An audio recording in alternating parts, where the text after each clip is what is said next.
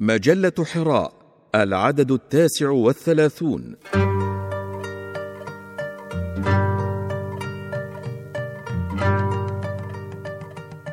محمد مساعدي. إنني أشهد.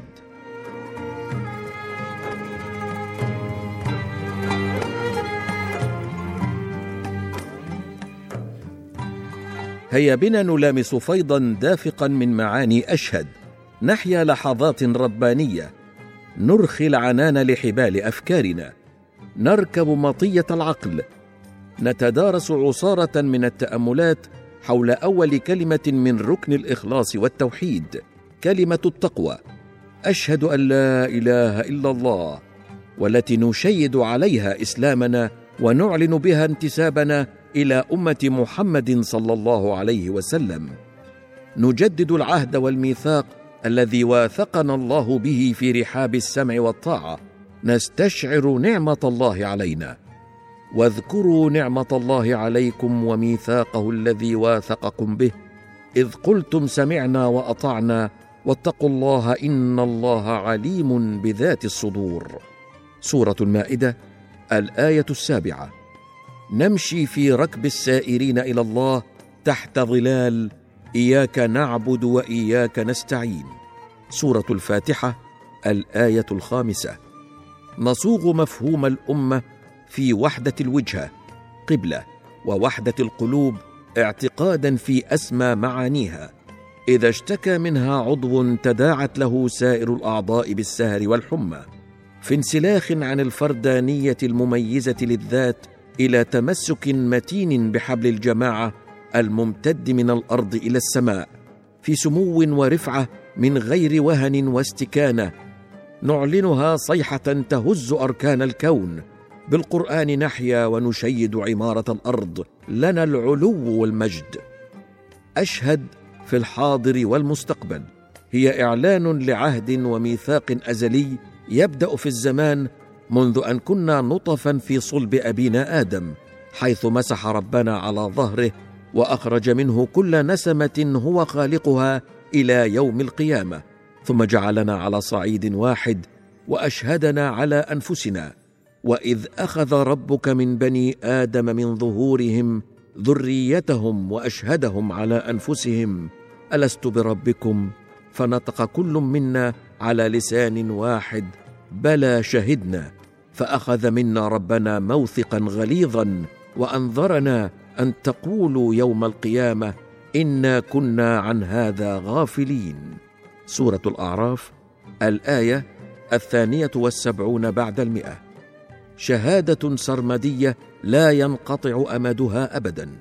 فطرة الله التي فطر الناس عليها ثم تتجدد عند كل مسلم ناصيته للحق تبارك وتعالى حين يلامس إحسان الربوبية قلوبنا فيأسرها. فتألهه كل ذرة في أجسادنا فتنطلق ألسنتنا بقول أشهد. ثوان تنساب أنوارها على عمر الدهر بأكمله فهي تنقلنا منذ لحظة قولها من الفناء إلى الخلود ومن الموت إلى الحياة. ترحل بنا من ضيق البقعة الأرضية التي نمشي في مناكبها من حيز الفضاء المستوعب لحركيتنا في الكون إلى جوار عرش الرحمن لنفوز بمعية خالقنا فتتحرر أرواحنا بهذه المعية من قيد كل زمان ومكان. ثم إن هذا الشعور الذاتي بالسمو لكل فرد منا هو الذي يعطي مجتمعا لهذه الأمة حق الشهود الحضري. وكذلك جعلناكم أمة وسطا لتكونوا شهداء على الناس ويكون الرسول عليكم شهيدا.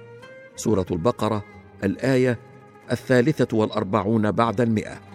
شهادة على الناس باستحقاق لما أوثقنا به أنفسنا من عهد مع من لا يعزب عنه مثقال ذرة في الأرض ولا في السماء. ثم إن التزامنا حاضرا هو ملزم للمستقبل فحين نشهد اليوم فهي شهادة للغد بكل أبعاده في الزمان. نحيا ونموت ونبعث عليها. فالمرتد ايا كان لا يلغي انتسابه للأمة فحسب بل يلغي كرامته البشرية وإلى الأبد فتهدر إنسانيته.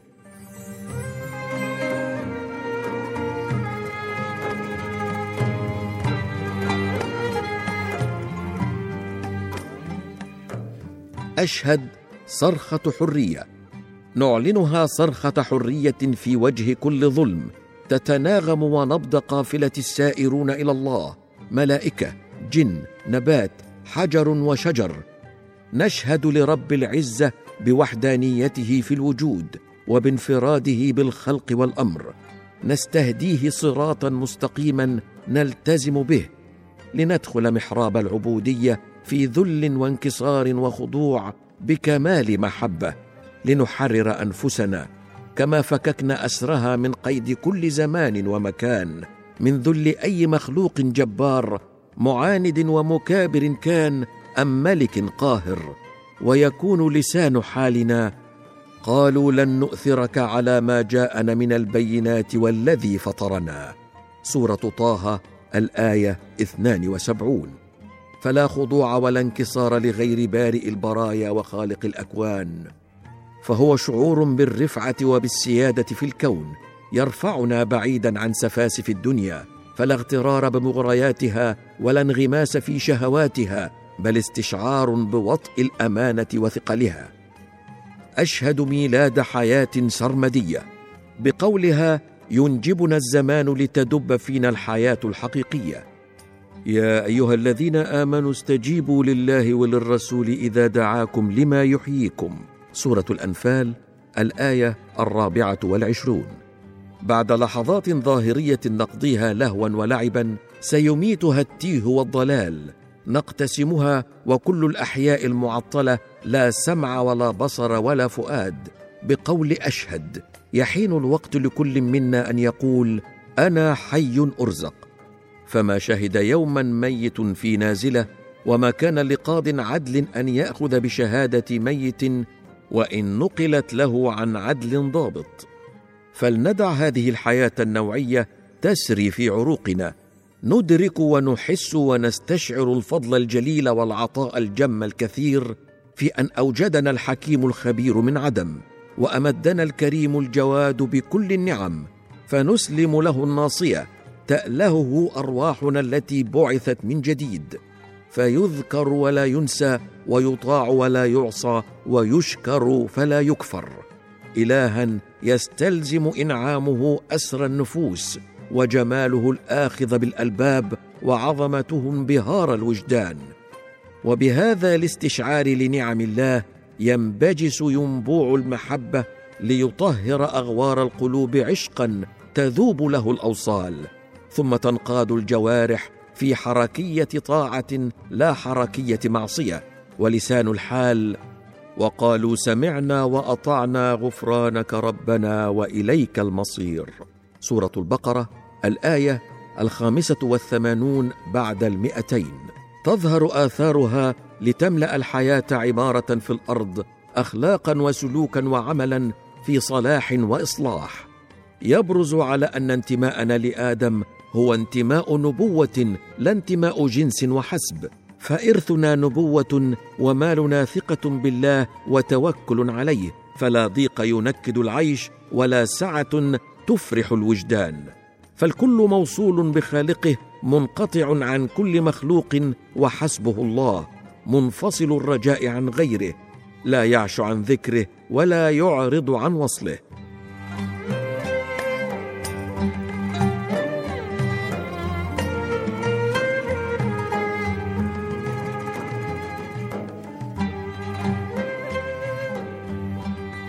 أشهد ينبوع علم إنها باب علم معرفة الله عز وجل وتوحيده. فاعلم أنه لا إله إلا الله.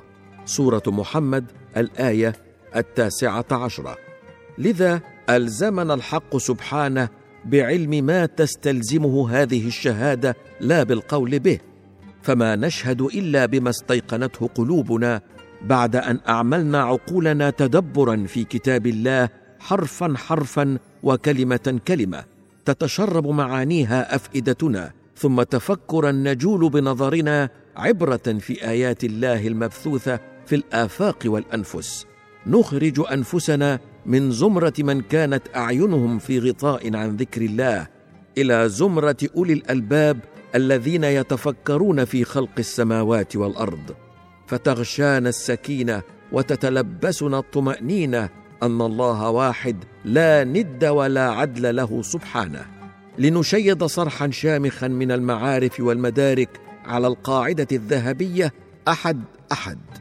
لننتج علما يتماشى والسنن الكونية التي شاء الله تعالى أن يقيم عليها خلقه.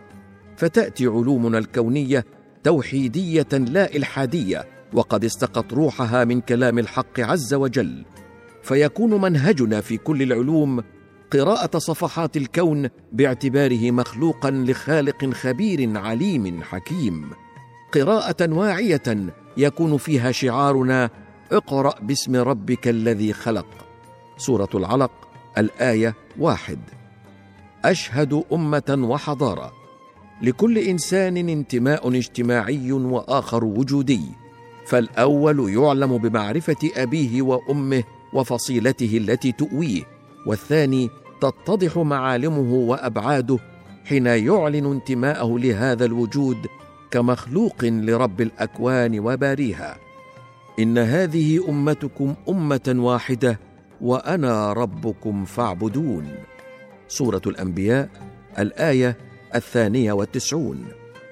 غير أن هذا لا يقف عند انتمائه المادي كحلقة ضمن سلسلة الموجودات المادية.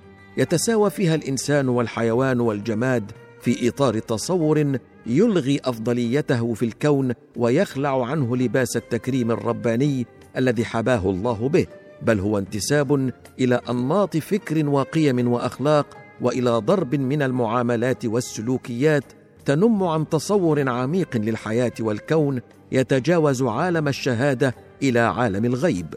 ويعطي خصائص بارزة عن ذاتية حضارية لا مثيل لها مكينه الجذور غارقة الامتداد في أعماق الزمن ثابتة الأصل. إنها الذاتية الحضارية لأمة محمد صلى الله عليه وسلم تفيض عطاء بخيريتها على كل الناس. تسود دون إقصاء للآخر تحاكم العدو والصديق بما تحاكم به الذات. حاملة لواء الخير للغير. تعلم أن المخالف ما كان ليكون لولا وجود حيثيات ومفارقات صاغت وجوده فتقرب وتقارب توحد القلوب في إطار البعد الإنساني وتوحد التصور في إطار البعد الوجودي. بحوار يسلك الإقناع ويراعي المشاعر. يعرض الرأي الثاقب دون تسفيه للرأي المخالف ويبسط الحجج الدامغة من غير حجر لحرية القرار والاختيار.